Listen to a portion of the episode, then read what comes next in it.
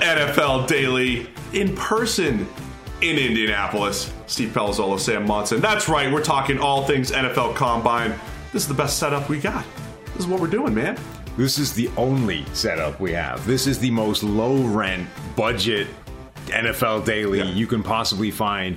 It is what you know, plan A, B, C. What letter are we on now? We're into double letters. yeah. We're like triple C Right. or the- something. When you go on, you know, the Excel column and you're just deep Yeah. into the ether on the right hand side into multiple letters. That's, where we we're are now. That's where we are. We tried to record a whole bunch of different ways, but here we are in Indianapolis giving you the dirt, which is uh, pretty thin, not going to lie. Not a lot of great news, but there's some news happening. Sam, you were down there in the media room listening to all the execs and coaches, the first round of interviews. Like, what was, what was some of the takeaways that came out of the combine so far? Yeah, GM's up on the podium, uh, some head coaches as well today. The first bit of news, I guess, is the people that aren't at the combine, right? The 49ers aren't sending a bunch of their staff. The Rams are not sending um, the higher ups in the organization. So there's a little bit of talk and buzz and just general conversation about whether the combine is you know diminishing in importance whether this advent of new data points and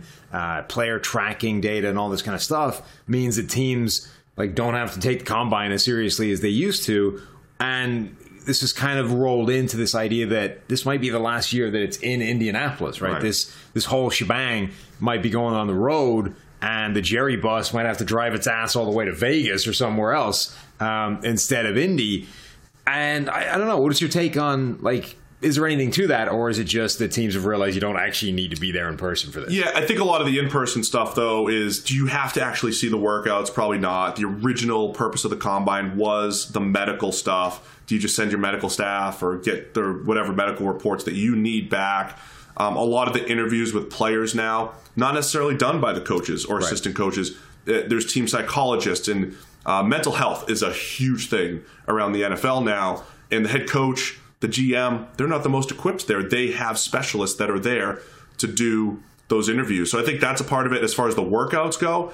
There's better data right now, game driven data at the college level that people are using for uh, speed, change of direction, that type of stuff. So maybe the, the workouts are less important. So that is, it's an interesting one. I think the Rams in particular have come out and said, hey, look, we've, we've learned a lot from the pandemic. We can do a lot of stuff Yeah. remotely. And I think that includes maybe part of their scouting. Right. There's also, you know, there's things like Zoom, and it, the the head coach and the GM don't necessarily need to be in the room talking to this guy or in the room looking at the guy run the forty. They get We need to be in the room because this is the only place we can record right now, Yeah. but they don't. Yeah, it's been uh, it's been a rough day for recording.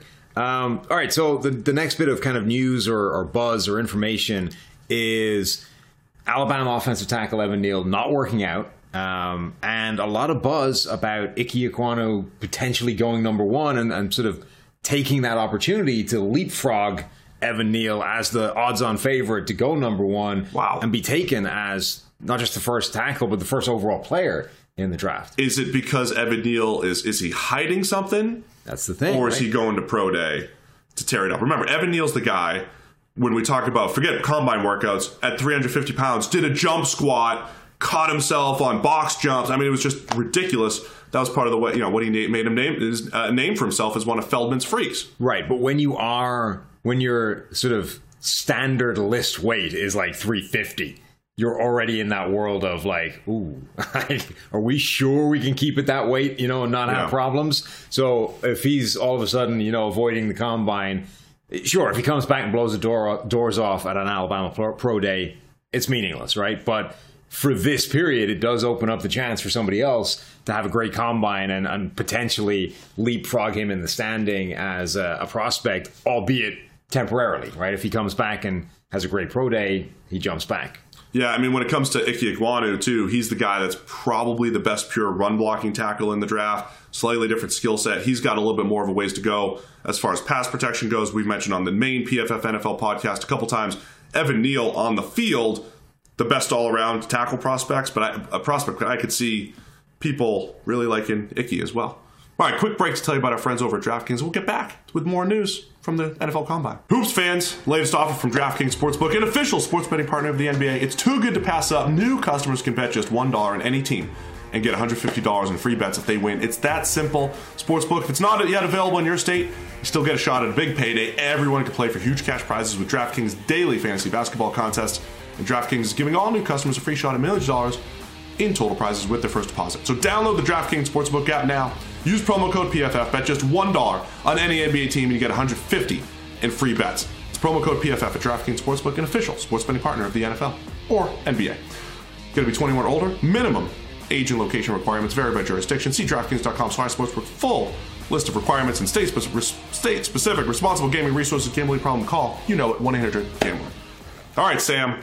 Let's wrap it up with the rest of the day one combine news. The GM's Jason Licht went up there, right? From the box, he said, We're going to leave the light on. Was that the phrase, or was that Bruce Arians' line? No, no, The no, light is on for Tom Brady. Yes, the light is on for Tom Brady. They have not closed the door. They haven't changed his keys or anything. They haven't done the Jamal Adams to him. They haven't reversed his uh, his Yeah. fob to get in the building. Um, yeah, they they are leaving the light on. They are not closing the door on the idea that Tom Brady might reverse his decision. I mean, if I looked at Kyle Trask at the top of my depth chart, I wouldn't either. Right. Although, so a lot of the talk has been they clearly don't like Kyle Trask. You know, the, they they bigged up Blaine Gabbert. The the idea that Tom Brady might come back. Although he did take this opportunity to be a lot more effusive with his praise for Kyle Trask and point out how much better he's got over the last year. I didn't mean to call him out. I like Kyle. No, no, no, but but it's it's reasonable, right? Because they certainly haven't given him a ring endorsement since Tom Brady retired. It hasn't been, well, we're turning the keys over to Kyle now. Let's go. Yeah. It, it has been very kind of pointed the fact that they haven't really made much noise about talking about Kyle Trask, but he did take the opportunity today to talk about how he'd gotten better, basically across the board, including including physically, like better arm, stronger, all those kinds of things. So I thought that was interesting, but also obviously the most interesting part, the fact that he was like, yeah, like if Tom Brady decides tomorrow he wants to come back, absolutely, we'll take we'll take him. And that's interesting for the Bucs, but also for all of the rumors that Brady wants to go back in San Francisco, that he's gonna go back to San Francisco. The Bucs are essentially saying, no, he's a Buc, or he's just doing movies, you know, Right. about travel across the country. And they they kind of left the door open for Rob Gronkowski at the same time, right? Presumably, Yeah. presumably, but not necessarily a package deal. Like they were saying that, uh, or Licht was saying that he was going to have a conversation with Gronk, and there was some time before free agency, and you know, there's still the capacity for these things to work them, their way out. So it's not like he made it sound like this is going to happen. You know, Brady's gonna, definitely going to reverse his decision or whatever, but you know, we've we've seen quarterbacks get twitchy as the season comes on, and all of a sudden you start to miss the idea of spooling up for a new season, and maybe it, Brady does decide to reverse his decision down the line. Anything else that stood out to you? I mean, one of the uh, Mitch Trubisky rumors getting hot, right? That he's going to get a, maybe a starting gig. Steelers mentioned a few times. Is Trubisky really in the mix here? I mean, he could be, but I think that just illustrates the desperation of a couple of teams out there in the NFL landscape right Yeah. now. Like you, you know, Trubisky is still a guy that has that high draft status, and we know that that carries a lot of weight, right? It takes a long time for teams to give up on a guy completely as a league, like as an entire 32 team entity, when a guy was a, a high draft pick, was once seen as having this ton of talent, um, particularly when, you know, the reason or the part of the reason that Mitchell Trubisky flamed out in Chicago arguably isn't there anymore, right? The coaching has been fired, Right. right? So if you want to blame the coaching for Mitchell Trubisky's career, you have cover to do that if you're another team looking to give him a second opportunity. So I could see it. It's possible. I don't think it would be a good idea for, you know, the team that does it, but who knows? The, the last time we saw Trubisky too, it was a preseason game. It was the Bills. It was a revenge game against the Bears. The last time we saw an extended Mitch Trubisky outing, he did look good. And you know, in, in, in- it was 28 dropbacks or whatever it was, but in rhythm and everybody, hey, Brian Daboll, look at the great stuff that he did with Trubisky. I'm sure that's working in his favor a little bit too. Right. And people are debating Mitch Trubisky or Marcus Mariota. Is there a massive difference with what you know about them? Maybe not. So that's where we're at, though. That's where we're at in Combine Week. Yeah. Wrap it up, man. Um, I mean that's that's day one from the combine. It's it's there's not been a ton of news. You know, these guys have gone out there. Most of them haven't said an awful lot. A few have said a, a few bits and pieces, and then we've come back to a dark hotel room and a crappy internet connection. Tomorrow, a real daily, not from the hotel.